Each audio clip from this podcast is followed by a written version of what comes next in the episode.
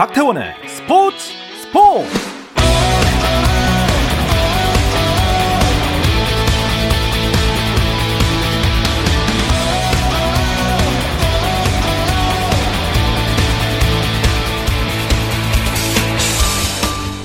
스포츠가 있는 저녁 어떠신가요? 아나운서 박태원입니다. 오늘 이슈들을 살펴보는 스포츠 타임라인으로 출발합니다.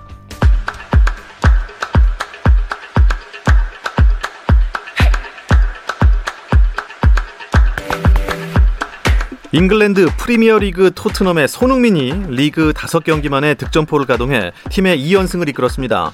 손흥민은 전반 12분 측면 돌파에 이은 날카로운 크로스로 상대 자책골을 유도해 선제골에 관여했고 후반 20분에는 레길론의 패스를 추가골로 연결했습니다.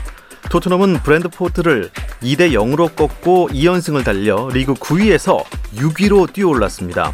한편 맨체스터 유나이티드는 호날두의 멀티골을 앞세워 아스널을 3대 2로 이기고 4경기 만에 승리를 따냈습니다. 중국의 테니스 스타 펑솨이가 정부 고위 관리의 성폭행 사실을 폭로한 뒤 실종됐던 사건의 파장이 갈수록 커지고 있습니다. 여자 프로 테니스 투어 WTA가 중국에서 열릴 예정이던 WTA 파이널을 포함해 내년까지 10개 대회 개최를 보류한다고 발표한 데 이어 남자 프로 테니스 ATP 투어도 펑사이의 안전에 우려를 나타냈는데요. ATP는 안드레아 가우덴티 회장 명의의 성명을 통해 펑사이와 WTA 투어가 직접 소통해서 현재 펑사이의 상황을 좀 더 명확하게 하기를 촉구한다고 밝혔습니다. 한국 여자 핸드볼 대표팀이 세계 선수권 대회 첫 경기에서 대승했습니다. 한국은 스페인에서 열린 대회 이틀째 조별리그 F조 1차전에서 콩고를 37대 23으로 완파했고 콩고, 튀니지, 덴마크와 함께 F조에 편성된 우리나라는 각조 3위까지 진출하는 결선 리그 진출 가능성도 높였습니다. 미국 프로농구 NBA에서는 피닉스 선즈가 디트로이트 피스톤스를 114대 103으로 이기고 18연승을 이어갔습니다. 데빈 부커가 햄스트링 부상으로 결장한 피닉스는 카메론 페인이 19득점, 미칼 브리지스도 18득점, 디안드레 에이튼도 17득점을 올리면서 팀 승리에 기여했습니다. 한편 멤피스 그리즐리스는 오클라호마 시티 썬더스와의 경기에서 152대 79로 승리했는데요. 73점 차 대승을 거둔 멤피스는 NBA 역대 최다 점수차 신기록을 경신했습니다.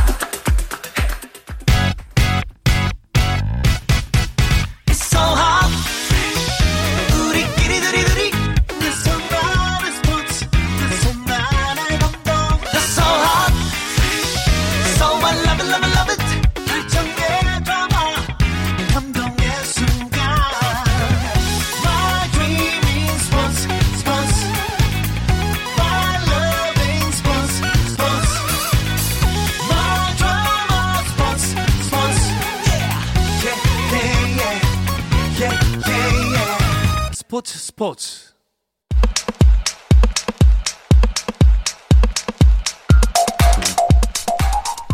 금요일 저녁에 축구 이야기 축구장 가는 길 시작합니다. 중앙일보 송지훈 기자 그리고 서호정 축구 전문 기자 나오셨습니다. 안녕하세요. 안녕하세요. 안녕하세요. 어서 오십시오. 오늘 뭐 스튜디오가 아주 넉넉해졌습니다. 아, 이승우 선수가 한국으로 온다. 그리고 K리그 행이다. 이 이야기부터 해야겠죠? 이승우 선수가 이제 바르셀로나 유스팀에 입단을 하면서 유럽으로 도전을 시작한 게 13살 때거든요. 네. 정확히 10년 만에 이제 23살에 일단 다시 우리나라에 돌아오게 됐습니다. 그 어제 이승우 선수의 수원 FC 그 입단 합의 소식을 알리는 기사들이 막 쏟아져 나왔고 네. 오늘 오전에 이제 수원 FC가 이승우 선수 입단을 공식 발표를 하면서 네. 이제 그동안 이 축구계에 주목받는 이슈였던 이승우 선수 행선지 논란이 일단락이 됐습니다. 아, 그렇군요. 서호정 기자는 좀 일찌감치 알고 있었습니까? 이 소식을? 어, 뭐 오피셜이라고 하기는 그렇지만은 이승우 선수가 이제 지난 겨울부터 사실은 K리그 행에 대한 타진을 어느 정도 했는데 이번 겨울에는 좀 더 적극적인 형태였었고 음, 네. 특히 이전과는 다르게 이제 좀 더 명확한 행선지 얘기도 이제 수원 FC 얘기가 나오면서 어, 본격화됐죠. 그리고 이제 지난주에 이제 신트 트라위던 측과 계약을 해지하면서 완벽한 자유계약 신분이 되면서 이제 음. 한국으로 오는 게 조금 더 수월해졌는데 근데 그 사이에도 많은 또 해외에 있는 팀들이 이승우 선수에 대한 문의들을 하면서 네. 어, 조금은 어, 이렇게 또 K리그 행이 또 아쉽게 끝나나 싶었는데 결국은 이승우 선수가 한국으로 오는 걸 선택을 했습니다. 뭐 기자들 사이에서는 저도 뭐 들은 적이 있습니다. 송지훈 기자가 이승우 선수의 삼촌이다. 이런, 이런 소문이 들 정도로 네, 굉장히 좀 가까운 사이라고 알고 있습니다. 그런 얘기가 있군요. 예. 네. 이- 어떻게 된 겁니까? 이승우 선수는 뭐 당연히 어렸을 때부터 제가 좀 관심 있게 많이 취재를 했던 그런 취재원이기 때문에 상대적으로 제가 이제 다른 이제 이적 협상과 관련해서 좀 다른 사람보다 좀 빨리 상황을 파악할 수 있는 위치에 음. 있는 것은 맞고요. 네. 제가 뭐 이적 과정 자체에 뭐 이렇게 관여했다 이렇게 얘기할 정도는 예. 물론 당연히 아닙니다. 아, 아니지만은 아니란 얘기죠. 네, 하지만 지금 이제 어느 어떤 팀과 협상들을 하고 있고 뭐 조건은 어느 정도고 이승우 선수가 이런 오퍼에 대해서 좀 어떤 반응을 보이는가 정도는 제가 상대적으로 조금 빨리 알 수 있는 그런 입장이긴 합니다. 음, K리그 행 이야기가 사실 언제쯤부터 나온 거였죠? 근데 지난 겨울에도 이제 한 차례 이승우 선수가 좀 K리그 행을 타진했었고 여름에도 좀 더 본격화됐었죠. 그때는 울산현대 홍명보 감독이 직접 제주도에서 열렸던 23세 이하 대표팀 올림픽 대표팀의 평가전 현장에 가서 또 이승우 선수의 어떤 경기력이나 이런 부분을 체크를 했는데 그때도 이제 이승우 선수가 뭐 선택지를 포르투갈이라든지 혹은 유럽에 남는 것을 좀 우선적으로 했기 때문에 이루어지지 않았다가 이번에 이제 어, 이승우 선수가 아무래도 신트 트라위던 내부에서 좀 힘든 시간을 오랜 시간 겪으면서 경기에 뛰질 못하니까 네. 이제는 어느 정도 좀 마음을 결심을 했던 것 같아요. 음. 그러면서 이제 K리그 행에 선수 본인도 더 적극적으로 이제 접근을 하게 됐고 그러면서 특히 고향 팀 이죠. 수원에 이제 두 개의 프로팀이 있는데 네. 사실 이승우 선수는 예전에는 수원 삼성의 팬이라고 좀 더 많이 자처했던 상황이었는데 또 다른 고향의 팀인 수원 FC와 좀 강하게 연결이 되면서 네. 결국은 이렇게 수원 FC 오. 유니폼을 입게 됐습니다. 맞습니까? 수원 FC, 수원 삼성 둘 중 굳이 수원 FC를 고르게 된 이유가 뭐 특별히 있을까요? 그러니까 일단은 그 고향 팀에 대한 그런 애정은 당연히 이 두 팀이 다 이제 그 이성우 선수 이제 고향이 수원이기 때문에 가급적이면 내가 부모님과 함께 할 수 있고 내 고향 내가 좋아하는 도시에 있는 팀에서 뛰겠다는 생각이 있었는데 네. 결과적으로 봤을 때 이제 이승우 선수가 지금 유럽에서도 물론 오파가 있었고 제가 이제 뭐 이제야 말씀드리지만 사실 가장 적극적이고 조건도 좋았던 곳은 미국 MLS 아. 그리고 이제 일본 J리그 이런 이쪽 다른 리그들이었거든요. 네. 근데 그럼에도 불구하고 이승우 선수가 그거보다 조건으로는 조금 떨어지지만 K리그를 선택한 이유는 사실 신트 트라위던의 그 상황과 이제 연결되어 있는 거죠. 경기를 뛰지 못하는 상황이 너무 오래 지속됐고 네. 그리고 내가 왜 지금 엔트리에도 빠져야 되는 상황인지에 대한 명확한 상황 파악을 하지 못하고 있었어요. 누구도 얘기해주지 않았다라는 이제 그런 이야기. 네. 그래서 이제는 내가 정말 뛸 수 있는 팀으로 가야 되고 나를 뛰게 해줄 수 있는 그런 팀으로 가야겠다라는 그 생각이 있었기 때문에 사실은 이번에는 K리그가 좀 더 우선적인 선택지에 있었습니다. 음. 예, 과정에서 그 전과는 좀 태도가 많이 달라진 음. 거고 이제 그 과정에서 예, 가급적이면 고향팀 그리고 적극적으로 불러주는 수원 FC 손을 잡은 거죠. 예. 그러니까 아무래도 한 시즌 정도 이렇게 경기를 못 뛴다 이러면은 사실 선수의 자신감이나 혹은 자신의 몸 상태에 대한 우려가 그렇게 길지는 않을 텐데 지금 이승우 선수는 신트 트라위던 가고 2년 반째 좀 어떻게 보면 이런 상황들이 반복되고 있었거든요. 그러면서 자연스럽게 어, 러시아 월드컵 이후에도 대표팀에 계속 뽑히고 있었는데 어느 순간 A 대표팀에서도 호출이 없고 지난 올림픽에서도 결국은 최종 엔트리에 들지를 못했고 음. 이런 상황이 되다 보니까 이제 또 카타르 월드컵이라는 무대를 생각할 때는 이제 좀 지속적인 경기 출전이 어느 정도는 보장이 돼야 된다. 물론 뭐 수원 FC 간다고 무조건 뛸 수 있다는 건 아니지만 최소한 커뮤니케이션이나 감독과의 어떤 진솔한 이런 이야기 등은 아, 예. 유럽에서의 생활보다는 훨씬 더 편리하지 않을까, 편하지 않을까 자, 그런 측면을 그렇다면 이제 관건은요. 이승우 선수가 뭐 K리그 1이 그렇게 호락호락한 또 팀들이 아니지 않습니까? 여기서 또 적응을 해야 된단 말이죠. 지금 어, 경기를 못 뛴 기간이 꽤 길었단 말이죠. 어떻게 어, 빨리 적응하겠습니까? 그 백승호 선수 케이스를 좀 참고하시면 되지 않을까 싶어요. 사실 두 선수 모두 K리그에 들어오기 전까지 유럽에서 뛸 기회가 거의 없었던 그런 상황들이고 또 실전 감각도 좀 많이 떨어져 있던 이런 선수들이었는데 사실 백승호 선수도 이 시즌 초반에는 어떤 좀 K리그 특별한 그런 스타일이라든지 이런 부분에 좀 적응하기 힘들어하는 모습들을 보였거든요. 그런데 꾸준히 경기 출전이 계속되고 음. 이제 적응기가 들어 늘어나면서 네. 어떻게 보면 좀 경기 감각도 되찾고 K리그 스타일에도 익숙해지고 하면서 지금은 다시 또 대표팀의 부름을 받는 그런 선수가 되었잖아요. 네. 백승호처럼 어떤 이승우도 타고난 재능이 물론 있고 또 어느 정도 레벨이 갖춰진 선수기 때문에 부상이나 이런 돌발 변수가 없고 꾸준히 뛸 기회가 주어진다면 뭐 저는 잘 적응할 거라고 생각합니다. 저는 이제 지나치게 긴 고민을 하지 않은 게 긍정적이라고 봐요. 예. 우리가 이제 장고 끝에 악수둔다라는 얘기를 했는데 사실 이승우 선수가 매 이적 시장 때마다 캐리고 돌아갈 것이냐 유럽에 남을 것이냐 이 고민이 길어지다 보니까는 어떻게 보면은 최상의 선택을 하지를 못했었거든요. 하지만 이번에는 수원 FC 가는 것을 일찌감치 지금 마무리를 지은 상태입니다. 예. 12월, 1월, 2월 중순까지 이제 몸을 만들고 팀이 확실히 정해졌으니까 내가 팀의 어떤 스타일에 좀 더 적응할 것인가가 명확해졌기 때문에 그걸 준비하면서 K리그 개막에 맞춰서 최대한 또 몸도 끌어올릴 수 있는 이런 시간을 확보했다는 게 이런 선택의 좀 장점이라고 볼 수 있겠습니다.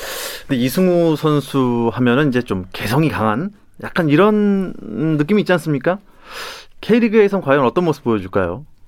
뭐 이승우 하면 또 이렇게 여러 가지 장점이 있는 선수지만 또 항상 이승우라는 이름에 따라 붙는 그런 또 약점들, 단점들이 지적되는 게 있잖아요. 뭐 예를 들면 뭐 피지컬이 약하다든가 예. 아니면 뭐 성격이 좀 불같고 자제력이 부족한 거 아니냐 뭐 이런 이야기들도 많이 나오는데 뭐 이승우 선수가 튀는 건 분명해요. 그런 성격인 건 분명하기 때문에 그만큼 또 주목도도 높은 거다라는 생각이 드는데 이승우 선수 본인 사실은 제가 오늘 그 위에 방송 오기 전에 이승우 선수 만나고 왔거든요. 아, 음, 그래요. 만나서 좀 삼촌 맞네요. 예. 삼촌은 아닙니다.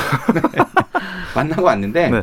본인도 이제 그게 궁금하다. 그리고 뭔가 보여주고 싶다라는 얘기를 하더라고요. 그러니까 K리그 같이 거친 스타일의 축구는 이승우하고 안 맞다라는 이야기들을 많이 해주시고 심지어 대표팀 동료 중에도 그런 이야기를 했던 선수들이 있다고 해요. 그런데 그걸 내가 또 극복할 수 있다면 내가 그만큼 또 성장하는 게 아니겠냐. 음. 본인도 궁금하고 아주 의욕이 넘친다라는 그런 이야기를 제가 듣고 왔습니다. 수원 FC에서는 과연 이승우라는 카드를 어떻게 사용하면 음. 가장 효과적일까요? 올 시즌 수원 FC가 이제 승격 1년 차에 상당한 돌풍을 일으켰습니다. 맞습니다. 특히 대단하죠. 네. 이 공격 축구가 또 팀의 트레이드 마크가 됐어요. 지금 쉰한 골 넣어서 리그 득점 4위 선수들이 갖고 있는 어떤 일반적인 구성에 비해서는 상당히 좋은 실적을 냈거든요.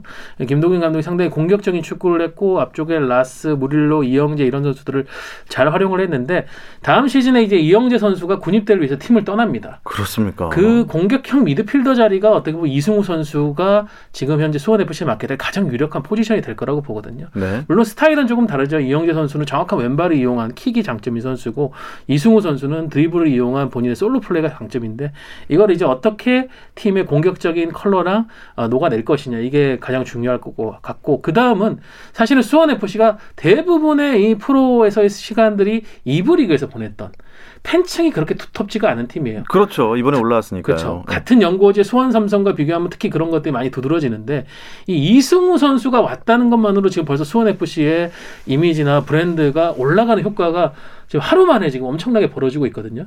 이런 것들도 마케팅이나 팬 커뮤니케이션을 음. 적극적으로 활용한다면은 수원 FC로서 상당한 효과를 누릴 것 같습니다.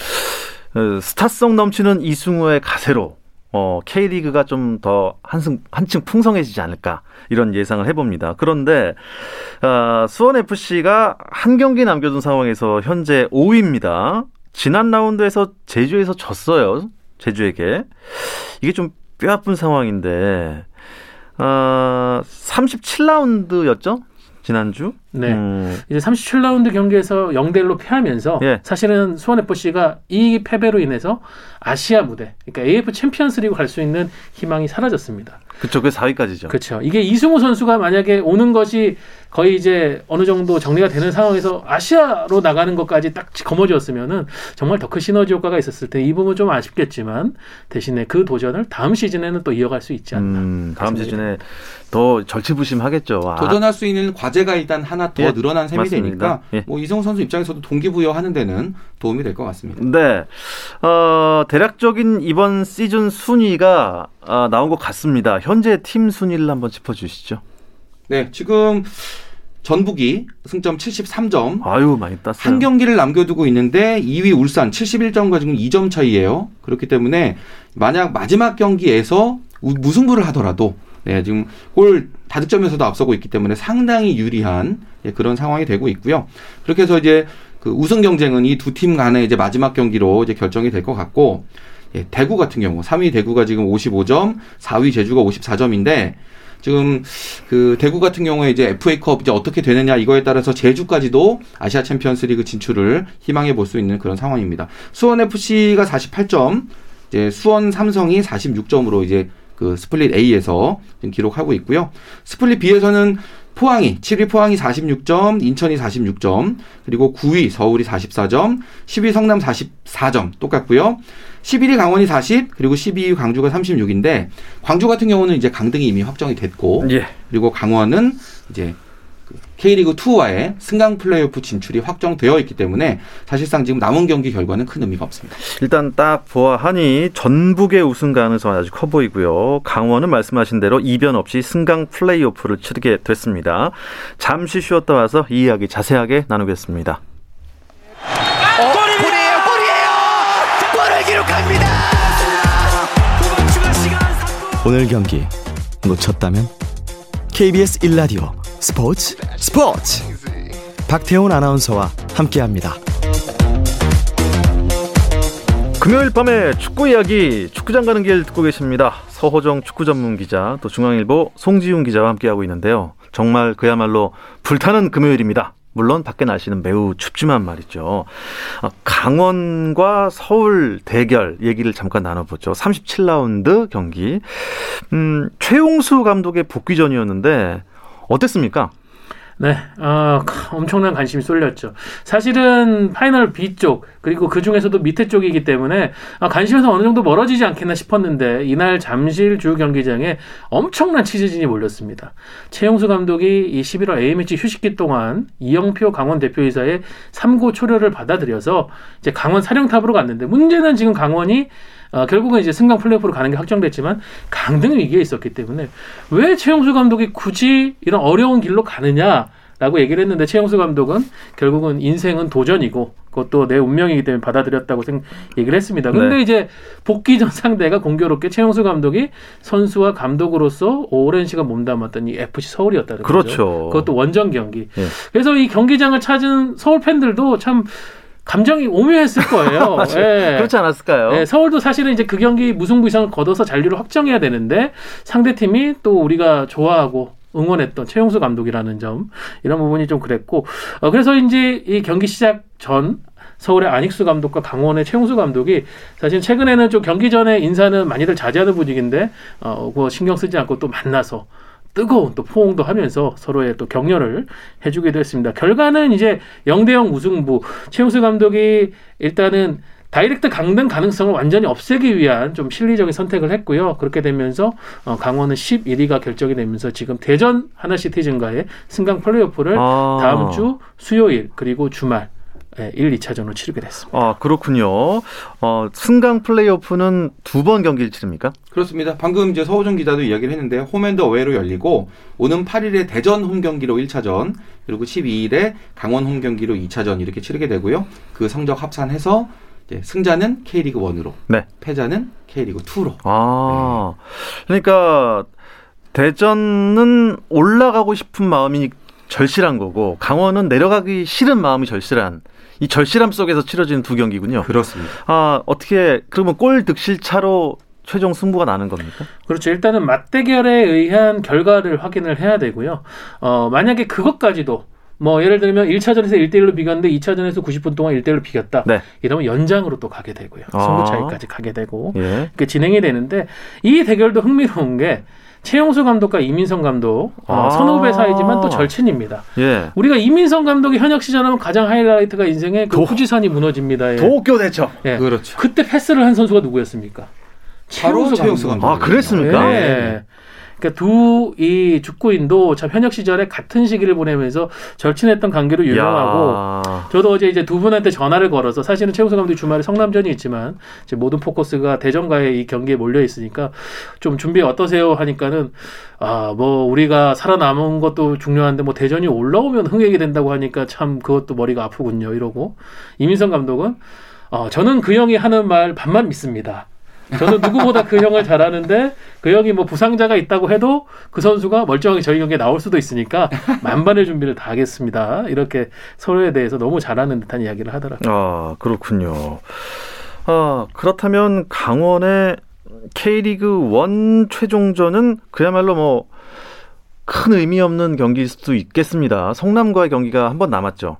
아마 지금도 이 최영수 감독의 생각은 아마 승강 플레이오프 쪽으로 모아져 있을 거예요. 당장 이제 그 경기가 주말에 있지만 지금 최 감독은 현재 상황에 대해서 이미 뭐 대전 전력 분석을 시작했다 이렇게 이야기를 나눴고요.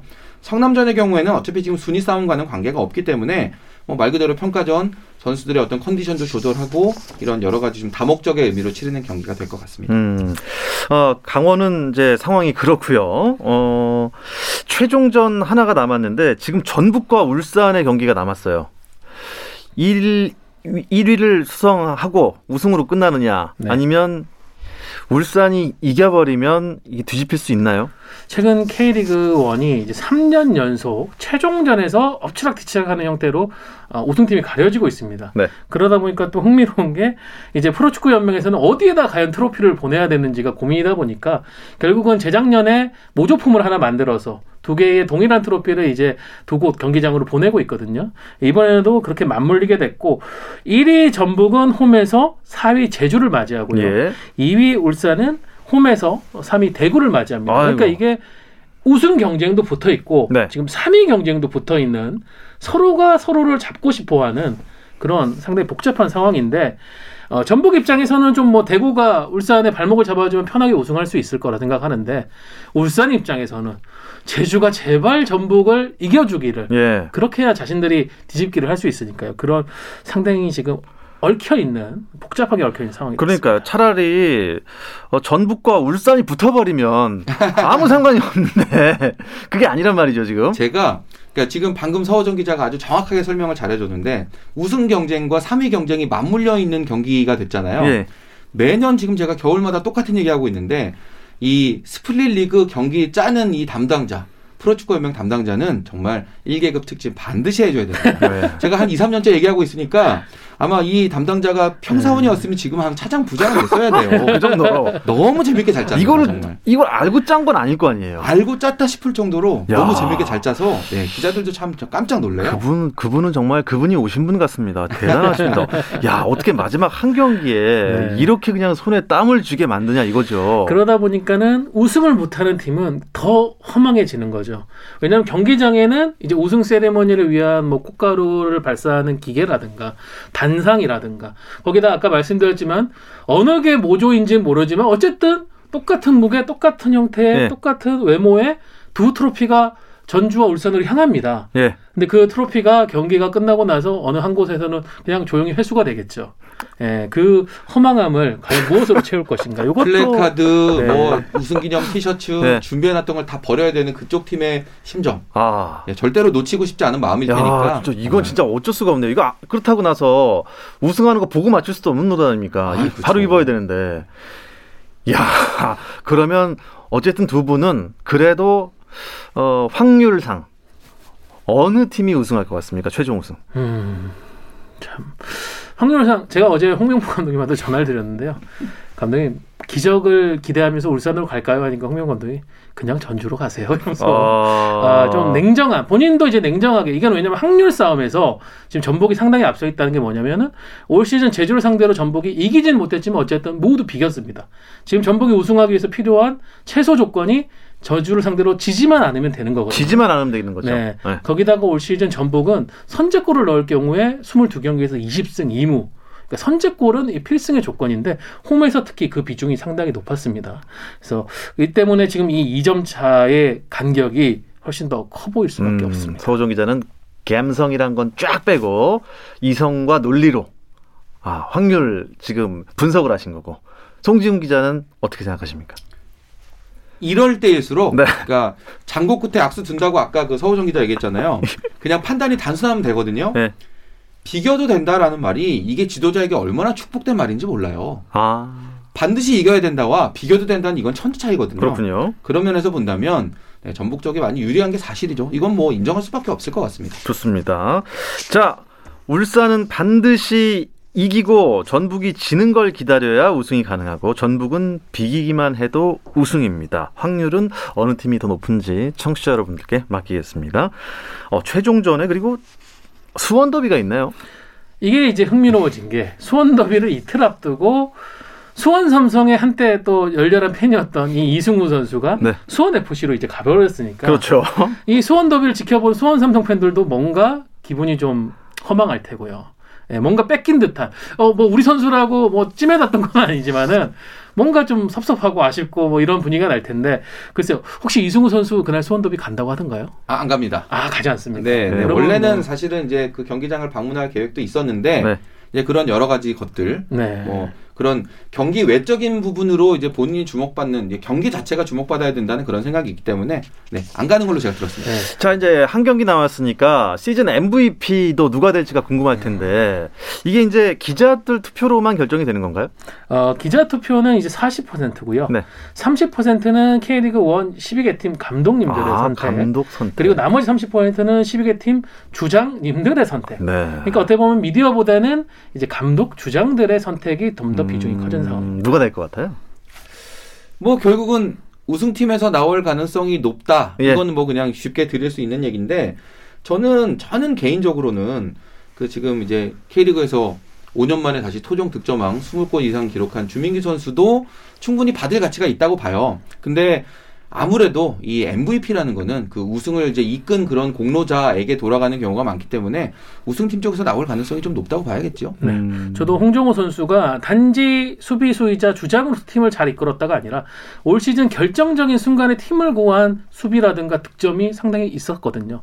그런 부분도 좀 내리에 깊이 남아 있고. 근데 만약에 전북이 우승을 하지 못할 경우에는 이 투표가 이제 그러니까 일요일 오후 8시에 마감이 됩니다. 네. 아마 많은 기자들은 최종전을 보고 나서 음, 투표를 할 것 같은데 표를 던지지 않은 기자들도 많겠네요. 성현 기자 지금 아직 안 했죠? 저 아직 안 했습니다. 저도 지금 안 했거든요. 아, 기다리고 있어요. 이거 그러니까 보고 할 그렇군요. 겁니다. 근데 전북이 만약에 아쉽게 우승을 하지 못한다고 하면은 송지훈 기자 얘기하신 대로 주민규 선수도 충분히 자격이 있죠. 음, 네. 야, 요 MVP가 누가 될지도 이 관전 포인트인 것 같습니다. 네, 이 이야기를 끝으로 금요일 저녁에 축구 이야기 축구장 가는 길은 마치겠습니다. 중앙일보 송지훈 기자, 또 서호정 축구 전문 기자와 함께했습니다. 두 분 고맙습니다. 감사합니다. 감사합니다.